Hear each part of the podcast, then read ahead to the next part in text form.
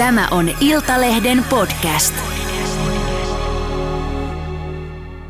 Suurin osa amerikkalaisista ei haluaisi kumpaakaan ehdokkaaksi, Bidenia eikä Trumpia. Niin, että inhoa on niin kuin läpi, Kyllä, läpi, mutta, mutta, läpi mutta amerikkalaiset myös maan. muistaa. Voiko se mennä jopa niin, että ne ei halua, että Venäjä häviää?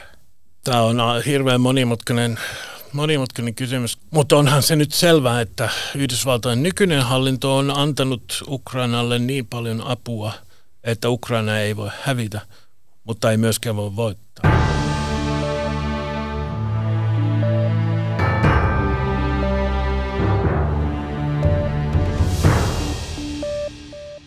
Tänään kartanlukijan seurassa maailman ja etenkin Yhdysvaltojen menoja ja menoa tarkastelee Yhdysvaltain historian dosentti ja Cambridgeissa väitellyt tohtori Markku Ruotsila. Tervetuloa.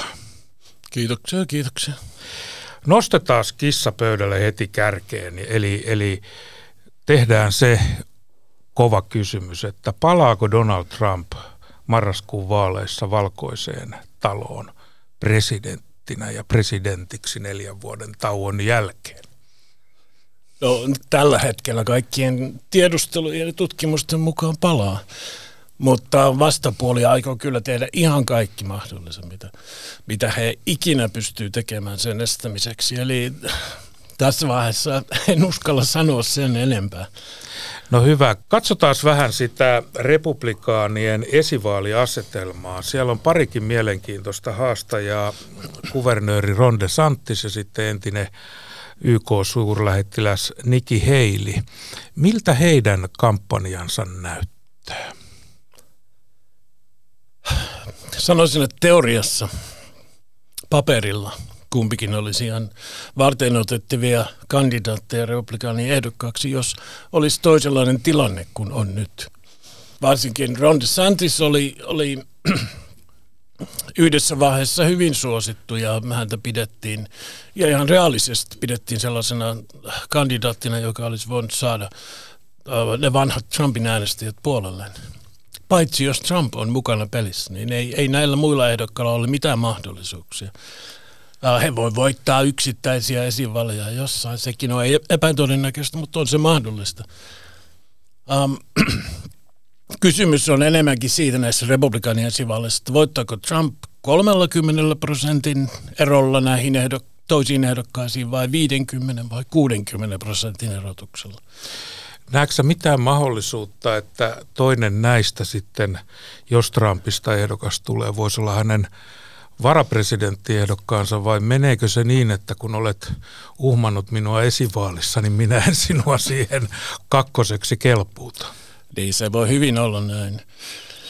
Um, kyllähän siitä paljon spekuloidaan, että Nikki Haley voisi olla kiinnostunut varapresidentin tehtävistä, mutta olisiko Trump enää kiinnostunut Nikki Haleystä omana varapresidenttinä? Hän on viime aikoina puhunut aika jyrkkään sävyyn siitä, kuinka Nikki Haley uh, petti minut ja, ja hän tulee pettämään teidätkin ja niin edelleen. Heidän suhteensa oli ihan hyvät aikaisemmin ja he oli hyvin, hyvin paljon samalla linjoilla, mutta jos joku haastaa Trumpia esivaaleissa, sillä voi olla sille haastajalle kyllä seurauksia, pitkänaikaisia seurauksia, ei ainoastaan tämän varapresidenttiasian suhteen, vaan koko heidän poliittisen tulevaisuutensa suhteen. No nythän hänen entinen äh, varapresidenttinsä Mike Pence ilmoitti, että hän näkisi mieluummin jonkun muun kuin Trumpin ehdokkaana, mutta niin pitkälle hänkään ei mennyt, että hän Bidenin ottaisi ennen Trumpia. Mitä tästä pitäisi ajatella? No tästä pitää ajatella, että uh, no, uh, republikaanien kannattajista, ei pelkästään jäsenistä, vaan niistä, jotka sanoo, että kannattaa republikaaneja, niin noin 80 prosenttia on sitä mieltä, että demokraattipuolue on suurin uhka Yhdysvalloille. Demokraatit on epäamerikkalaisia. Su- suurin piirtein sama uh, määrä 80 prosenttia demokraattien kannattajista ajattelee samalla tavalla republikaanista. Eli se on hyvin, hyvin vaikea kenenkään nyky-Yhdysvalloissa hypätä yhden puolueen kannattajasta toisen puolueen kannattajaksi. Niissä on niin, niin jyrkät erot niiden puolueiden, um, jos puolueiden politiikan välillä ja sen imagon välillä. Paljon tutkijat puhuu tällaisesta negatiivisesta puolueuskollisuudesta, eli vaikka ei välttämättä kaikissa asioissa sitä omaa puoluetta kannateta, niin ainakin vastustetaan sitä toista puoluetta. Joo, tämähän on hyvin mielenkiintoista, kun jos katsotaan vähän taaksepäin aikaa, niin demokraatithan tapas olla vähän niin kuin enemmän duunareiden puolue ja, ja republikaanit sitten ehkä keskiluokan ja varakkaampien. Tämähän on monessakin suhteessa tai ainakin jossain päin Yhdysvaltoja mennyt täysin päälailleen, että tavallaan niin kuin duunarit on nyt republikaanipuolue. Ja tämmöinen yliopistoväki koulutettu itseään intelligentiksi mieltävä porukka on sitten demokraatteja. Joo, näin on tapahtunut jo pitkän aikaa sitten, että demokraattipuolue, sanotaan, että siellä jo 90-luvulla Bill Clintonin aikoihin, niin äh, käytännöllisesti katsoen hylkäsi työväenluokan. Ja työväenluokka sitten etsi sitä uh, uutta puoluetta um, pidemmän aikaa, kenen, kenen, tai minkä puolueen taakse he voi kääntyä, ja vähitellen kääntyy republikaanien taakse. Republikaanin puolue on siis sisäisesti siltä kannattajaprofiililtaan ja aktiv, aktivistiprofiililtaan on, on vähitellen muuttunut um, selvästi työväenluokkaisessa puolueeksi. Tämä on tota hyvin mielenkiintoinen kehityskulku ja kun me katsotaan Yhdysvaltoja väestöllisesti ja sitten alueellisesti, niin rannikot olkoon sitten New Yorkia, Bostonia tai sitten Kalifornia, Los Angelesia, se on hyvin sininen, niin kuin sanotaan, eli demokraattinen, ja sitten tämä, tämä keskilänsi ja, ja tota sisämaa on republikaanien. Näinkö se menee vai, vai tota, mistä tämä alueellinen systeemi kertoo? Oot paljon puhunut alueiden tavallaan kostosta, eli, eli siitä, että ne alueet, jotka katsoo, että heidät keskukset on jotenkin hylännyt, niin, niin siellä ei luoteta, luoteta näihin rannikoliberaleihin. Ei todellakaan luoteta. Ei luoteta.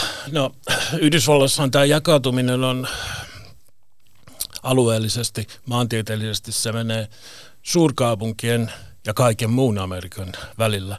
Uh, tietysti monet näistä suurkaupungeista on länsirannikolla tai itärannikolla, niin sitten se näkyy rannikko vastaan uh, sydänmaa jakautumisena, mutta mut kyllä myös näiden rannikkojen, niin kuin Suomessa ajatellaan yleensä, että Kalifornia tai tai ja New York osavaltiona hyvin liberaaleja ja vasemmistolaisia. Ei ne oikeasti ole. Ne on vaan ne isoimmat kaupungit. Ne on vaan ne isoimmat kaupungit. Siellä, jos katsotaan koko esimerkiksi New Yorkin osavaltion väestöpohjaa, niin pikkukaupunkilaisia ja maaseutulaisia on um, melkein yhtä paljon he on hyvin konservatiivisia. Eli siellä on erotus, esimerkiksi New Yorkin osavaltiossa erotus itseään liberaalina tai pitävien ja konservatiivien välillä vaan noin yhden kahden prosenttiyksikön luokka. Se on todella, todella niukka enemmistö. No mikä määrittää tätä ihmisten puoluekantaa? Onko siinä perinnettä, perheen merkitystä, koulutusta, asuinpaikkaa, työpaikkaa, arvoja, uskontoa vai kaikki nämä? Onko kyllä. se jonkun semmoinen kerrostuma? Niin kyllä, se on kaikista näistä kysymys. Um, historioitsijana katsoa näitä asioita paljon pidemmällä aikavälillä. Ja puolueiden profiilit ja kannattajakunnat on muuttunut, mutta jos ajatellaan 60-70-luvun jälkeen, niin on ollut aika stabiili tilanne. Ähm, republikaanien puoleen on kääntynyt kaikki käytännöllisesti katsoen kaikki ne, jotka on no, uskonnollisia ähm, ihmisiä. Heitä on aika paljon Yhdysvalloissa. Heitä on hyvin paljon Yhdysvalloissa. Ähm, demokraattipuolue taas on maalistunut hyvin nopeasti.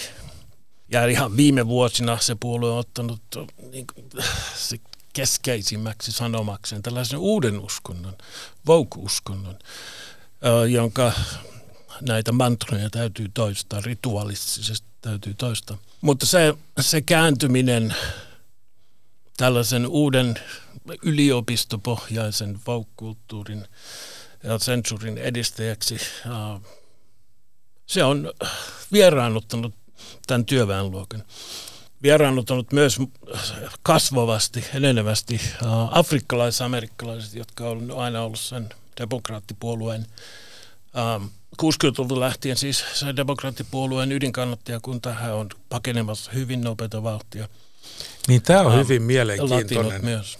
Tämä, tämä on hyvin mielenkiintoinen, mitä nyt viimeksi sanoit. Että ennenhän tavalla ajateltiin, että republikaanit on semmoinen valkoisten miesten ja heidän perheidensä puolue ja kaikki vähemmistöt on demokraatteja, mutta siellä alkaa olla aika näkyviä yksittäisiä kansanedustajia jo afroamerikkalaisissa ja myöskin latinalaisperusteissa, siis republikaanipuolueissa. Joo, kyllä. Ja tämä, on pitkän, tämä kehitys on jatkunut jo pitkän aikaa ja viime vuosina se on vain kiihtynyt ja syventynyt. Afrikkalaiset, amerikkalaiset ja latinot on hyvin konservatiivisia ihmisiä. Arvokonservatiivisia myös, myös talousasioissa konservatiivisia siinä mielessä, että he ei, ei usko siihen, että valtiovalta, se keskusvaltio, liittovaltio pitäisi puuttua jokaisen talouden uh, prosessin. Um, ja he on kääntynyt aina vain enemmän ja enemmän republikaanien puoleen sen takia. Näiden molempia, arvokonservatismin ja talouskonservatismin takia. No sehän oli tässä yhdet vaalit, kun sanottiin, että it's economy stupid, että se on taloudesta kiinni typerys, miten vaalit voitetaan. Taitaa entistä enemmän näyttää siltä, eli, eli tota, nyt kun talous ei oikein sakka, niin kuin mene hyvin, niin, niin se äh, ilmeisesti rasittaa tätä Bidenin hallintoa aika paljon. Ja vaikka Trumpista voidaan hänen käytöksestä olla mitä mieltä vaan, niin se taloudellinen aika hänen kaudellaan ei itse asiassa kovin paljon hullumpaa ollutkaan. Ei todellakaan ollut. Tämä on, talous on nimenomaan se asia, joka, no talous ja arvot molemmat näistä asioista ja sitten maahanmuuttokriisi äh, ajaa etnisiä vähemmistöjä ja ajaa työväenluokkaa republikaanin taakse kiihtyvällä vaadilla. Äh, ihmiset muistaa Yhdysvalloissa. Suomessa ei muista, koska ei tätä suurimmassa Suomea ei koskaan ymmärrettykään, koska ei sitä raportoitu täällä. Mutta Trumpin aikana ähm, talous, taloudellisesti amerikkalaiset voi eri, erinomaisen hyvin. Ja varsinkin etniset vähemmistöt, mustat, latinot, naiset, uh, nuoret. Työttömyys oli alhaisimmalla tasolla koskaan kaikissa, kaikissa näissä ryhmissä. Ja se kaikki on menetetty Biden aikana. Ihmiset muistaa sen. Ja Trumpin aikana um, tulotasossa valtava uh, nousu keskimääräisessä tulotasossa ja varsinkin köyhimpien ihmisten tulotasossa ja etnisten vähemmistöjen, naisten, nuorten tulotasossa ja kaikki se on menetetty Bidenin aikana. Tämä on hyvin mielenkiintoista, kun äh, puhutaan niin kuin ulkomaista ja Euroopasta ja myös Suomesta. Että jos täällä pidettäisiin vaalit, niin näyttäisi siltä, että tota, ehkä demokraatit saisi 80-85 prosenttia, toimittajien keskuudessa 95 prosenttia äänistä, niin mikä tätä ristiriitaa selittää? Onko se tosiaan, että me haluamme mit, nähdä, mitä me, me niin kuin haluamme uskoa todeksi vai, vai mistä tässä on kysymys? Että me ei osata oikein lukea sitä Amerikkaa, että Amerikkahan on erilainen maa kuin Eurooppa. Kaiken lisäksi on kaksi kertaa pelastanut Euroopan sekä kommunismilta että natsismilta. Ollaanko me kiittämättömiä? Monessa suhteessa näin on. En, en muista kuka se sanoi. Joku sanoi, puhui siitä pitkän aikaa sitten jo puhui siitä, kuinka Eurooppa, ähm, sanotaan tämä vanha Eurooppa, ei se uusi Eurooppa, Donald Rumsfeld puhuu tästä kahdesta eri Euroopasta, mutta se vanha Eurooppa, Saksa ja Ranska ja nämä, nämä maat pitää itseään aikuisina. Yhdysvallat on vieläkin se lapsi. Euroopan pitää opettaa Yhdysvaltoja tällainen äh, ylimielinen asenne vaikuttaa täällä taustalla siellä eliittitasolla. Ja valitettavasti on niin, että sitten suurimmassa osassa eurooppalaista mediaa raportointi lainataan Yhdysvaltain eliitistä, joka on liberaali vasemmistolaista. Ähm, Ja sekään ei ole kiinnostunut se yhdysvaltalainen mediaeliitti siitä tavallisesta kansasta, sen maan enemmistöstä.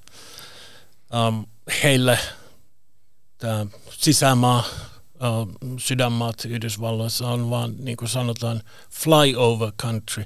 Se sellainen maa-alue, jonka yli lennetään, kun mennään sieltä New Yorkin liberaalista kuplasta San Francisco liberaalin kuplaan. Ei olla kiinnostuneita siitä tavallisten amerikkalaisten enemmistöstä, vaan ei olla kiinnostunut siitä, mutta silti väitetään, että itse ollaan niitä ainoita oikeita amerikkalaisia, joilla on oikeus opettaa äh, sille muulle Amerikalle, mitä amerikkalaisuus on. Eli tässä syvimmällä tasolla on kysymys tästä kahden eri Amerikan yhteen törmäyksestä ja siitä, kuinka ne tavalliset sydämalaiset amerikkalaiset ei, ei halua ottaa niitä määräyksiä vastaan, joita, joita he saa näistä liberaali eliittiinstituutioista, on se sitten mediasta tai, tai kongressista tai yliopistoista. Tämä on tota, kertoo ikään kuin hyvin selvää tarinaa jakautumisesta. Amerikastahan tavallaan nämä populistiset liikkeet jo William Jennings Bryanista lähtien on ollut liikkeellä ja alun perin se oli hyvin tavallaan demokraattista se, se populismi ja ikään kuin se kansaan nojaaminen ja näiden epäkohtien eh, esiin tuominen ja isojen trustien, pankkien, eh, tällaisten haastaminen, niin tämä on tosiaan näyttää menneen päälailleen tämä homma. Monessa mielessä näin on jo. Uh, populistiset liikkeet Yhdysvalloissa alun perin 1800-luvulla oli – oli enemmän demokraattipuolueen äh, suuntaan orientoituneita. Näin oli siis itsenäisiä erillisiä puolueita oli olemassa, populistipuolue ja niin edelleen, ihan sillä nimellä. Kyllä. Um, Mutta kyllä republikaanipuolueekin sisällä oli, oli aina vastaava, sanotaan, ryhmittymä ja tällaisia virtauksia vaikutti aina sen puolueen sisällä. Mutta kylmä sota um, muutti näitä sanotaan, että muutti republikaanipuolueen sen eliittitason asennoitumista.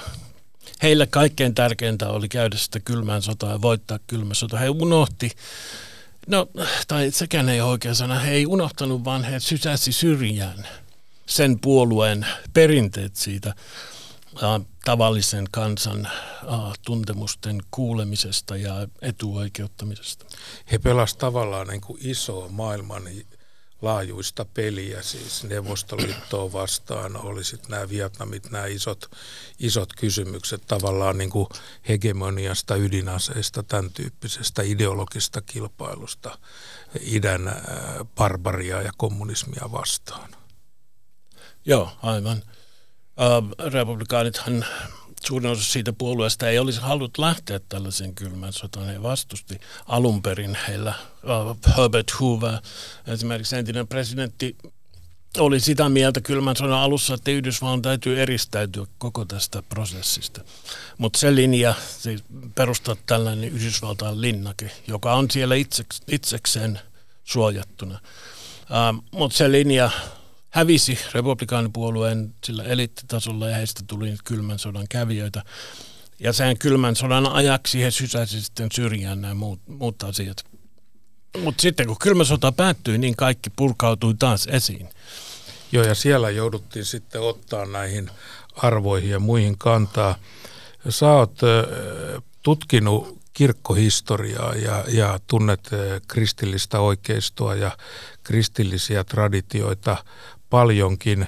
Täällä ikään kuin arvoiltaan vettyneessä Euroopassa, myös Suomessa, niin aborttikysymys on esimerkiksi sellainen, että siihen ei kukaan uskalla pitkällä kepilläkään koskea, paitsi lausuen sitä virallista liturgiaa. Amerikassa kai sitä pidetään ihan normaalina, että ihminen voi pitää ihmiselämää pyhänä. Täysin normaalina, joo.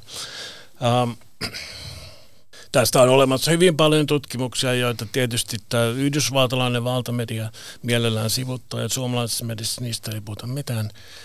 Tosiasia on se, että yhdysvaltalaisten hyvin selvä enemmistö, 78 prosenttia pitää syntymätöntä lasta ihmisenä, jolla on oikeus elämään. Sitten tulee käytännön erimielisyyksiä siitä, miten tämä pitäisi tämä, tämä vakaumus, miten se pitäisi näkyä lainsäädännössä. Mutta tämä on se lähtökohta.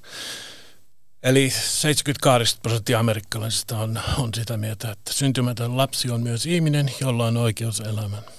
Joo, ja sitten tavallaan tämä Roe vastaan Wade-päätöksen kumoaminen korkeimmassa oikeudessa, niin ihminenhän voi olla sitä mieltä, että tämä tilanne on, on niin kuin ihmiselämän suhteen näin, mutta sitten käytännön julman maailman ja muun mukaan, niin tavallaan se ei mene maalliseen lainsäädäntöön asti. Ja se on taas sitten se toinen taso tässä asiassa. Joo, ja tällä toisella tasolla on hyvin, koska Yhdysvallat on niin monimuotoinen maa, niin siellä eri osavaltiossa, eri seutukunnilla on hyvin erilaisen enemmistön mielipiteet. Ja korkein oikeus Yhdysvalloissa kumosi tämän vanhan Roe versus Wade-päätöksen nimenomaan perustuslaillisista syistä. Sillä ei ollut mitään perustuslaillista perustaa koko päätöksellä ei ollut mitään perustuslaista perustaa, vaan Yhdysvaltain perustuslain mukaan tällaiset asiat kuuluu jokaisen osavaltion ja kansan itsensä päätettäviksi. Ja siitä seuraa väistämättä, että eri, eri puolilla Yhdysvaltoja tehdään erilaisia päätöksiä. Tämä korkeimman oikeuden merkitys, niin se ei ole ehkä suomalaisille kovin tuttu, mutta ne tuomarithan nimitetään eliniäksi ja se on erittäin merkittävä äh, vallankäyttäjä ja nämä tuomarithan on tavallaan semmoisia yhden luokan supertähtiä, että moni muistaa isäskaljan ja, ja kaiken näköisiä tällaisia tyyppejä ja Ginsbergia ja, ja, ja näin. Ja nythän tässä kävi niin, että Trumpin aikana – hän pääsi nimittäin peräti kolme tuomaria ja se on neljän vuoden periodi valtavan iso määrä ja sitten hän ikään kuin nämä voimasuhteet heilahti. Eh, meillähän puhutaan aina eh, Suomessa ja Euroopassa mielellään tästä oikeusvaltiosta ja oikeusvaltioperiaatteesta. Kai nyt sentään Yhdysvallatkin oikeusvaltio on. Joo, oikeusvaltio oikeusvaltiosta ja oikeusvaltioperiaatteesta voi huutaa paljon tällaisella iskulauseen tasolla.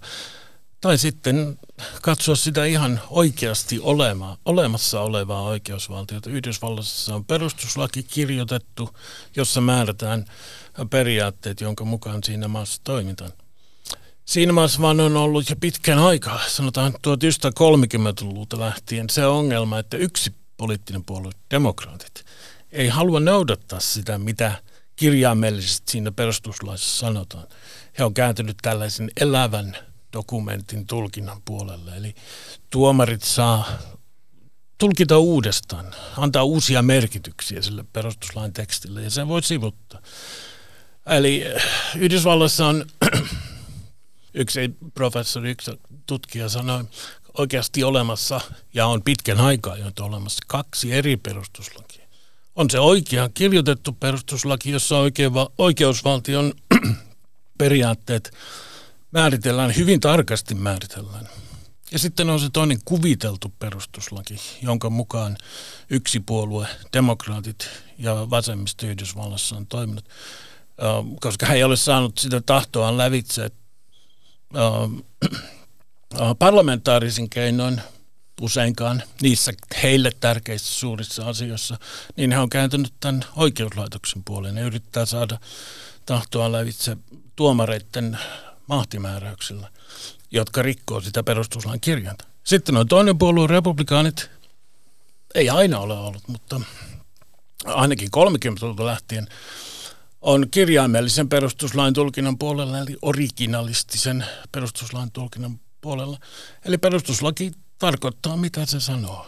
Yksinkertaisesti, jos perustuslaki sanoo, että valtiovallalle, liittovaltiolla on myönnetty oikeus tehdä asi- päätöksiä 18 asiassa, eikä missään muussa, niin niin se on sitten.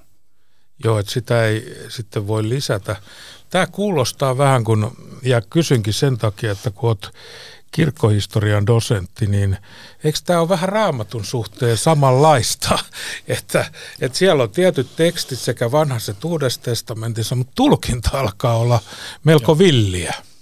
Joo, tämä on, tämä on monissa, monissa mielessä on kysymys ihan samasta asiasta. Eli, eli tämä kirjaimellinen perustuslain tulkinta tietysti alkujaan juontaa siitä, että raamattua tulkittiin kirjaimellisesti ja perustuslaista on tullut tällainen raamatulle rinnakkainen auktoriteetti äh, Yhdysvalloissa. Sitä luetaan samalla tavalla kuin luetaan raamattua, joko kirjaimellisesti tai sitten ei välitetä lainkaan siitä, mitä se oikeasti sanoo. Niin yhteiskunnissaan aina vedotaan johonkin auktoriteetteihin. Ennen se oli usein raamattu tai kristillinen traditio, nyt se on oikeusvaltioperiaate tai, tai, tai, tai jotkut muut tämmöiset vastaavat kansainvälinen monikeskeinen yhteistyö, kansainväliset järjestöt, YK. Ainahan meillä on joku, joka jäsentää meidän maailmaa ja, ja menoa.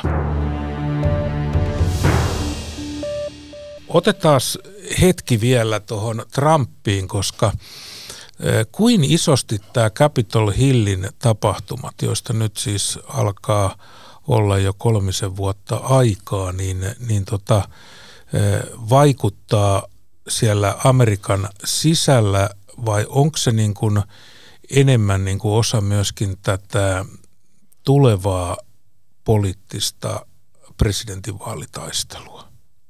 Miltä se Capitol Hill-episodi näyttää? Siinä kuitenkin kuoli viisi ihmistä, vakava asia. Oh, niin, siis poliisi ampui yhden ihmisen ja sitten oli sairauskohtauksia, jotka, jotka tapahtui. Um, nämä mellakoitsijat, jotka hyökkäsivät sinne kapitaan Hillellä, niin ne, hän ei surmannut ketään. Eli mielipiteet siitä, mitä silloin tapahtunut, on ihan yhtä jakautuneet Yhdysvalloissa kuin kaikista muistakin asioista on mielipiteet jakautuneet. Ja tietysti demokraattinen puolue yrittää käyttää sen päivän tapahtumia vaalikampanjansa välineen. Koko tämä puhe siitä, että Trump ja Trumpin kannattajat uhka demokratialle. Trumpia ei saa päästä edes presidenttiehdokkaaksi, mikä kummallisella tavalla on sitten demokraattista, jos hänen mahdollisuutensa presidenttiehdokkuuteen oikeusistuimen määräyksellä estetään. Mutta tämä on se demokraattipuolueen valitsema uh, narratiivisen päivän tapahtumista, eli silloin oli, silloin kuulemma tapahtui vallankaappausyritys ja kapina, vaikka tosiasiassahan siis ei yhtään ihmistä ole yksikään ihminen ei ole mistään sellaista saanut syytteitä. Ei ole syytettä saatu tuomiota. Ko- ei kumpaakaan. Tota, Tämä Trumpin ehdokkuus, niin nythän on kai kaksi osavaltioa, onko se nyt ollut Colorado ja Maine, jotka on poistanut hänet siltä vaalilistalta. Tämä menee kai korkeimman oikeuden käsittelyyn joka tapauksessa. Mutta sitten taas monissa osavaltioissa on tehty päätös, että hän on listalla. Kuinka kauan me nyt tätä, menneekö tämä joka osavaltiossa tämä sama Kela läpi? Aika monessa osavaltiossa siellä on demokraattipuolue ja sitten tällaisia vasemmistolaisia kansalaisjärjestöjä on nostanut näitä oikeustapauksia. Monessa osavaltiossa joudutaan käsittelemään – mutta korkein oikeus nyt ilmoitti, että he ottaa asian käsittelyyn ja tekee sen koko valtakuntaa koskevan päätöksen. Ja se sitoo sitten kaikkia osavaltioita se tässä sitoo, tapauksessa. Se sitoo kaikkia osavaltioita. Um, perustuslaki on itse asiassa aika selvä. Uh, tästä asiasta 14 lisäys, perustuslaki, joka sisällissodan jälkeen säädettiin. Ja olisin kyllä hyvin yllättynyt, jos korkeimmassa oikeudesta ei tulisi No todennäköisesti sieltä tulee yksimielinen päätös siitä, että tällaiset osavaltiotason yritykset estää jonkun henkilön presidenttiehdokkuus sillä verukkeella, että hän on syyllistynyt kapinaan, vaikka heitä ei ole koskaan syytetty sellaisesta, eikä tuomittu sellaisesta, eikä se 14 lisäys edes liity presidentteihin, ja sitä paitsi se on kumottu sen keskeiset tosiit jo 1870-luvun ja niin edelleen. Tämä on pitkä lista syistä, minkä takia korkein oikeus ei tule äh, sallimaan tällaisia osavaltiotason poliittisia päätöksiä. Eli sä oot sitä mieltä, että Trump voittaa esivaalit ja hän tulee olemaan ehdokkaana? Kyllä Trump voittaa esivaalit. Hän voittaa ne hyvin selvästi ja hyvin varhaisessa vaiheessa. Um, ei ole oikeastaan enää mitään syytä näille toisten ehdokkaiden edes jatkaa kampanjointia, mutta jostain syystä haluaa jatkaa. Si- ehkä siinä toivossa, että jotain uh, suurta tapahtui, uh, mukaan muuttaisi tilanteen, mutta en usko, että mitään sellaista voi tapahtua. Eli Trumpista tulee um, republikaani ehdokas todennäköisesti maaliskuussa jo. Ja sitten alkaa varsinainen vaalikampanja. Demokraatit uh, yrittää kai, edelleen kaikin mahdollisin keinoin estää sen, että Trump on sitten niissä lopullisissa vaaleissa ehdokkaana. Um, ja tämä narratiivi siitä, että hän on uhka demokratialle ja uh, vallankaappausyritys ja kapine ja niin edelleen. Tämä, tämä tulee olemaan se heidän keskeisin argumenttinsa, koska heillä nyt ei ole paljon muuta tarjottavana. Um, Yhdysvaltain talous Bidenin aikana on mennyt niin huonoon suuntaan. Maahanmuuttokriisi on valtava. Um, koko tämä vogue-kulttuurin vastareaktio siihen on kääntynyt demokraatteja vastaan jo aika räikeällä tavalla. Ja sitten on vielä koko sota- ja rauhakysymys siihen lisäksi. Että amerikkalaiset on hyvin tyytymättömiä. Demokraattipuolueet hyvin tyytymättömiä Bidenin hyvin tyytymättömiä siihen, mitä Yhdysvalloilla on tapahtunut viimeisen neljän vuoden aikana. Ja he muistaa sen, mitä Trumpin kaudella ei, ei siis Suurin osa amerikkalaisista ei haluaisi kumpaakaan ehdokkaaksi, Bidenia eikä Trumpia. Niin, että inhoa on niin kuin läpi, Kyllä, läpi, mutta, mutta, läpi, mutta läpi amerikkalaiset myös maan. muistaa, mitä konkreettisesti Trumpin aika heidän omassa, heidän perheensä elämässään tarkoitti. Ei, ei, ei kaivata takaisin kaikkia sitä draamaa, joka Trumpiin liittyy ja sitä tyyliä ja esiintymistapaa, mutta pieniä vähemmistö haluaa sitä takaisin. Mutta, mutta muistetaan se, mikä heidän oma elämänsä oli Trumpin aikana. Otetaan tämä, tämä vielä, tämä Trumpin käytös, joka nyt on lievästi sanottuna niin kuin kulmikasta ja voisi kuvitella, että tämmöinen vakaa kristillinen hahmo, niin aika vaikeasti pystyy sulattamaan tämmöisiä prostituutioiden hilja, prostituoitujen hiljaiseksi maksamista ja kaikkea sitä muuta kielenkäyttöön, mutta meneekö se niin, että olkoon roisto, mutta kun se on meidän roisto? Niin, näin se on. näin se on. siis Yhdysvaltain kristin oikeisto ja tavalliset sydämalaiset kristilliset konservatiivit on niin kauan tunteneet, että heitä syrjitään, heitä yritetään vaientaa. Kaikki, mikä heille on tärkeää, sitä alennetaan, heitä nimitellään, mitä se on, mitä ne lausut Hillary Clintonhan sen sanoi jo, homofobikko ja mikä tämä on, muukalaisvihaaja ja naisvihaaja, ja se on se pitkä lista. Niin se on se rimpsu, mitä niin kuin, tämmöisiin niin kuin perinteisiin arvojen ihmisiin usein li, liitetään. Ja he halusi jonkun, joka taistelee heidän puolestaan. Yhtä samalla mitalla. Niin. Missä roolissa ulkopolitiikka on näissä presidentinvaaleissa? No, ei amerikkalaiset yleensä ole kiinnostunut sellaisista asioista kuin ulkopolitiikasta. Kylmän sodan aika oli pientä poikkeusta, mutta muina aikoina ei amerikkalaiset ole kiinnostuneita. Ei, ei se vaikuta, se ei ole keskeinen asia presidentinvaaleissa muuta kuin sillä hyvin yleisellä tasolla. Yksi puolue, republikaanit, ähm, haluaa keskittyä kotimaan asioihin eikä, eikä ulkomaan asioihin. Toinen puolue, demokraatit, selvästi on enemmän kiinnostuneita nykyään ulkomaista kuin kotimaista.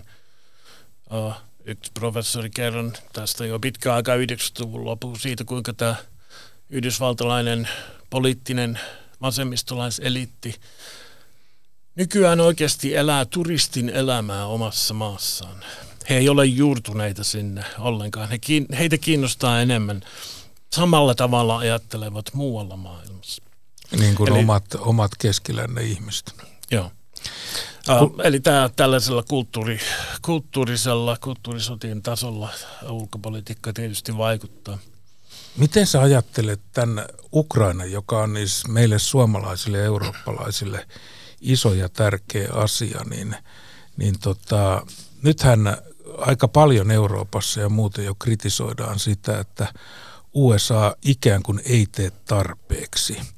E, ja, ja demokraattipuolue ja ehkä republikaanikin, niin voiko se mennä jopa niin, että ne ei halua, että Venäjä häviää? Niin. Tämä on hirveän monimutkainen, monimutkainen kysymys, koska se, se, se sisältää sisäpolitiikan ja ulkopolitiikan ja äh, geopolitiikan ja kulttuurisodat. Kaikki nämä eri dynamiikat vaikuttaa siihen, siihen kysymykseen. Mutta onhan se nyt selvää, että Yhdysvaltojen nykyinen hallinto on antanut Ukrainalle niin paljon apua, että Ukraina ei voi hävitä, mutta ei myöskään voi voittaa. Voiko, ja, voiko sillä olla jotain merkitystä niin kuin Trumpin suhtautumiseen Ukrainaan, tämä Hunter Bidenin Ukraina-kytkennät, että onko sitten tulossa joku tämmöinen päähän pinttymä, että siinä on jotain mätää, mikä ei ole tullut esiin. Kyllä siis Bidenin, Hunter Biden ja Joe Bidenin uh, menneisyydessä on paljon näitä Ukraina, Ukraina-kytkentöjä. Uh, todennäköisesti Trumpin ja monien muiden republikaanien ajattelussa koko Ukraina on epäilyttävä sen takia, että se assosioituu heidän mielissään niin paljon Bideneihin ja yleensäkin Yhdysvaltain vasemmiston, joka on Ukrainan puolella hyvin näkyvästi ja haluaa tällä kulttuurisotien tasolla esittää Ukrainan siinä suurena äh, äh, symbolina kaikille sille, mitä Yhdysvaltain vasemmisto tavoittelee. Tosiasiassa Ukraina ei ole sellainen, sellainen maa, joka sopii äh, siihen Yhdysvaltain vasemmiston narratiiviin, mutta – mutta tämä kulttuurisoinnin tasolla paljon, paljon on tätä tapahtunut. Ja sitten taas republikaanin puolueella, pu, puolella, no, um, ei, ei sieltä, sieltä montaakaan Venäjän ystävää löydy. Niin sinänsä. Eli he on kyllä Ukrainan puolella. Uh, sympatiot on hyvin selvästi Ukrainan puolella ja, ja republikaanipuoluehan oli se kylmän sodan uh, sanotaan aggressiivisin kävijä, uh, se Neuvostoliiton vastainen, Neuvoston vastainen antikommunismi, sen perinne jatkuu kyllä siinä puolueessa. Mutta siihen päälle täytyy, tai samanaikaisesti on tämä globaalien kulttuurisotien dynamiikka, eli, eli Venäjä, Putinin Venäjä on jo pidemmän aikaa aika tehokkaasti äh, profiloitunut tällaisena uh, länsimaisen uh, mädätyksen vastaisena voimana. Ja siellä on pitkäaikaisia, äh, jo läpi 2000-luvun jatkuneita liittolaisuussuhteita sillä kulttuurisotien tasolla olemassa. Näitä kahta tasoa ei tietysti kannata sekoittaa. Yhdysvallat republikaanipuolueen elitin tai edes tavallisten kannattajien – ajattelussa ei todellakaan ole Venäjän puolella, Venäjän liittolainen. Uh, geopoliittisissa tai uh, tällaisissa, tällaisessa mielessä, mutta sillä kulttuurisotien tasolla se, se dynamiikka monimutkaista tilannetta. Ja sitten siihen lisätään vielä se, että nykyinen Yhdysvaltain hallinto haluaa antaa Ukrainalle valtavia rahamääriä, mutta ei halua käyttää oman maan kriisien hoitoon, varsinkin tämän valtavan maahanmuuttokriisin, laittoman maahanmuuttajien vyöryn hoitamiseksi. Eli se Meksikon raja vuotaa edelleen? Työtä tulee no, yli kaksi miljoonaa ihmistä sen rajan yli vuodessa. Se on siis räjähtänyt tämä maahanmuuttokriisi käsin Bidenin kaudella. Ei koskaan ole ollut vastaavaa tilannetta Yhdysvalloissa. Ja republikaanit haluaa sen kriisin hoitoon rahaa. Demokraatit ei suostu antamaan sen kriisinhoitoon rahaa, haluaa antaa vain Ukrainalle rahaa. Eli tästä on se kysymys. Yhdysvaltain kongressi palasi, palasi tuota joulutauvaltaan ja ottaa tämän Ukraina-avun jatkon käsittelyn. Ja nämä jos, kytketään jos, tavallaan toisiinsa, tavalla tai toisella. Ne kytketään toisiinsa, koska uh, jos Biden hallinto ja demokraatit ei suostu käyttämään rahaa myös tämän kotimaisen maahanmuuttokriisin hoitoon, niin republikaanit ei anna sitten rahaa, rahaa Ukrainalle. Joo. Tällainen kokonaispaketti on heille ihan, ihan mieluisa. Kyllä he mielellään antaa rahaa Ukrainalle, jos samalla hoidetaan tätä kotimasta kriisiä. Että tässä on paketti tekeillä. Otetaan tämä Israelin ja Gaasan tilanne vielä, koska USAhan on tavallaan ollut se Israelin turvallisuuden takaa ja, pitkäaikainen. Ja tämä on niin kuin käsittänyt yleensä molemmat puolueet. Ja tämä taitaa olla se isoin ulkopoliittinen kysymys USAssa, ikään kuin aina, ohi Kiinan, ohi Euroopan, ohi eh, Ukraina ja Venäjän. Joo, kyllä se on perinteisesti molemmat puolueet on ollut Israelin, Israelin ystäviä Israelin puolella, mutta siinäkin on eroa. Siinäkin on puolueiden välillä eroa. Jos, jos katsotaan vähän taaksepäin, niin vanhemman George, George Bushin, George Herbert Walker Bushin kaudella um, demokraatit vielä profiloituu enemmän Israelin ystäviksi kuin republikaanit. Uh, Bush painosti, siis vanhempi Bush painosti Israelia aika, aika jyrkällä tavalla. Tänä päivänä uh, tilanne on toinen. Molemmat puolueet sanoo olevansa Israelin puolella ja tukee Israelia, mutta kulissien takana, takana nykyinen hallinto kyllä painostaa Israelia. Millä mielellä sä katsot tätä konfliktia nyt, joka siis alkoi Hamasin terroristihyökkäyksellä, jossa menehtyi 1300 ihmistä ja nyt on sitten näissä vastaiskuissa ja Kaasa-operaatioissa kuollut yli 20 000. Mitä tästä pitäisi ajatella ja miten tämä voi ylipäätään ratketa? Sillä vai, voisi Nobelin saada. Miten tämä voi ratketa? Um, um, no, uh, ainakin uh, tämän, uh, tämän uh, kriisin ratkeaminen edellyttää tällaisten terroristijärjestöjen kuin Hamasin ja Hezbollahin tuhoamista. Hehän sen sodan aloitti. Israel ei ole aloittanut koskaan yhtään sotaa, vaan Israelia vastaan on hyökätty jatkuvasti sen, siitä lähtien, kun valtio perustettiin. Um, mutta tämäkin koko asia on, on päätynyt kulttuurisotien, globaalisten kulttuurisotien aineksiksi. Eli siinä otetaan intohimoisesti kantaa puolesta, puolesta yhden osapuolen puolesta toista vastaan äh, ei, ei välitetä niistä faktoista, jotka tämän koko tapahtuman, tapahtumaketjun taustalla on. Levitetään hyvin mielellään sellaista, esimerkiksi sitä, muistan, ei sitä pitkä aika, sitä suomalaisessakin mediassa ja brittiläisessä yhdysvaltalaisessa mediassa levitettiin sitä tarinaa, että Israel on hyökännyt sairaalaan, Alahlin sairaalaan siellä Gaza Cityssä ja, ja tappanut vaikka kuinka paljon ihmisiä. Mutta eihän niin tapahtunut ollenkaan. Niin se taisi olla oma ohjus sieltä Hamasin puolelta. No, aivan.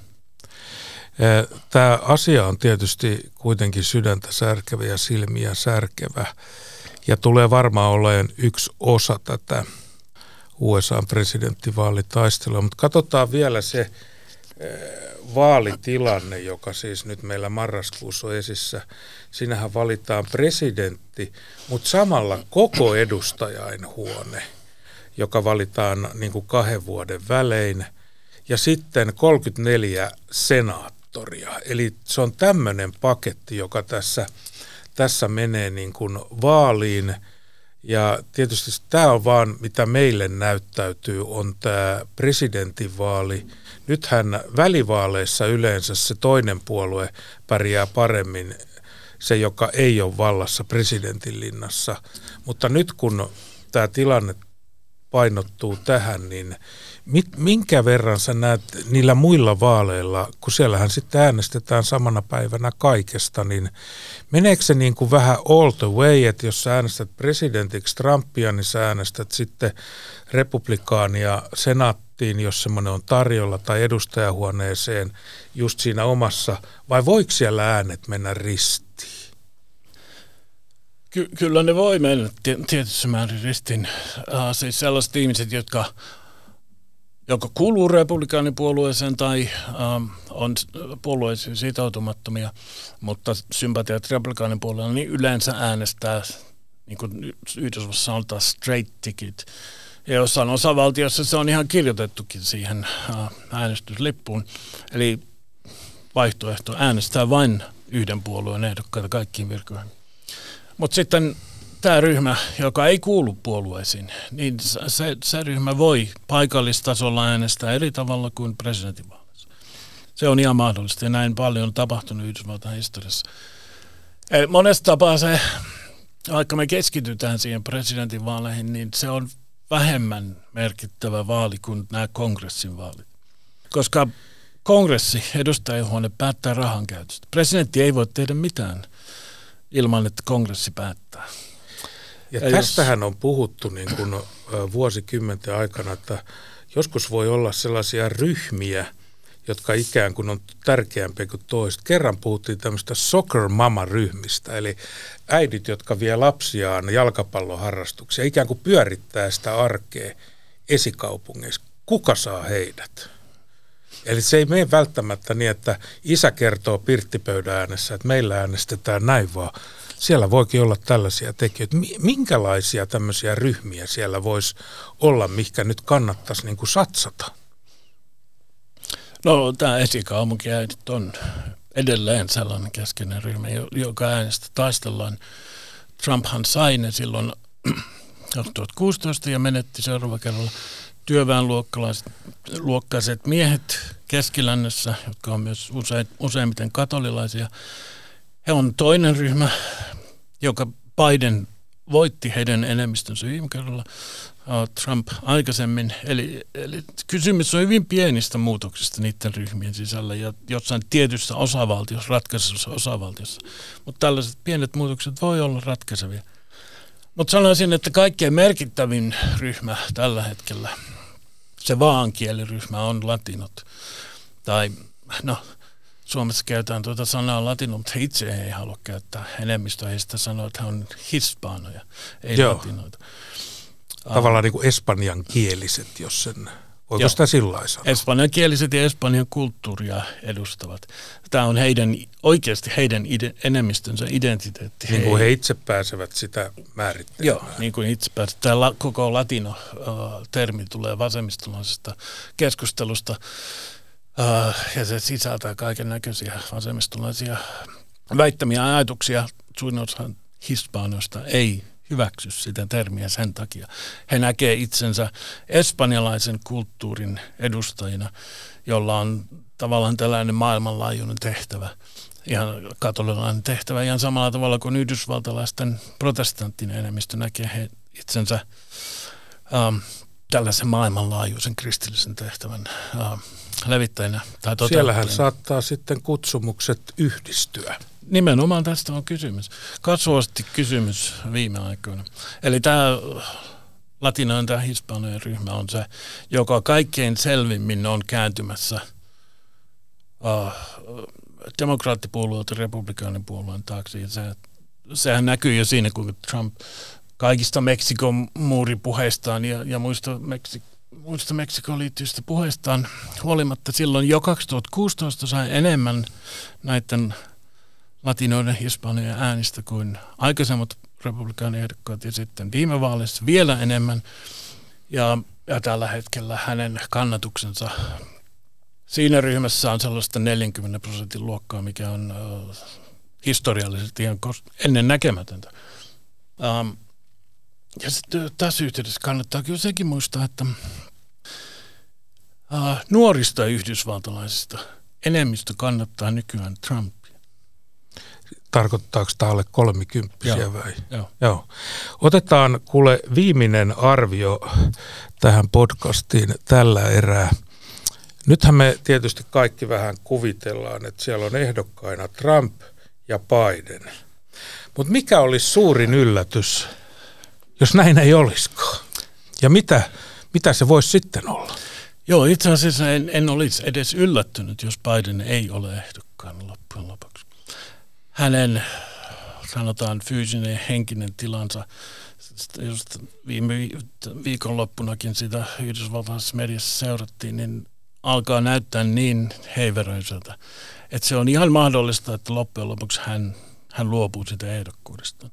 Jos hän luopuu ehdokkuudestaan ennen kesää, ennen kuin on puoluekokous, niin, niin sitten sillä puolueella on vielä aikaa etsiä toinen ehdokas. Todennäköisesti se on Gavin Newsom, Kalifornian kuvernööri.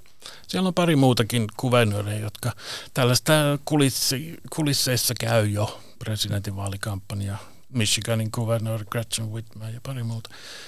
Eli kyllä he, sanoisin, että heillä on ihan realistinen mahdollisuus vielä päästä ehdokkaaksi.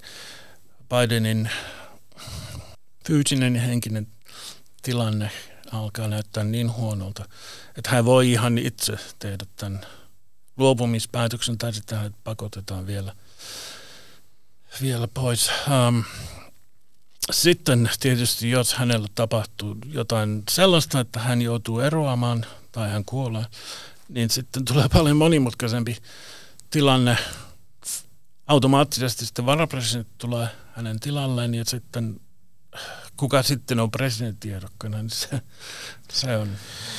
Tässähän kannattaa pysyä tota kanavalla ja hengissä ja kaikin puolin aktiivisena. Amerikka on meille kaikille merkityksellinen maa. Saas nähdä, miten käy. Paljon kiitoksia vierailusta Markku Ruotsila. Kiitoksia.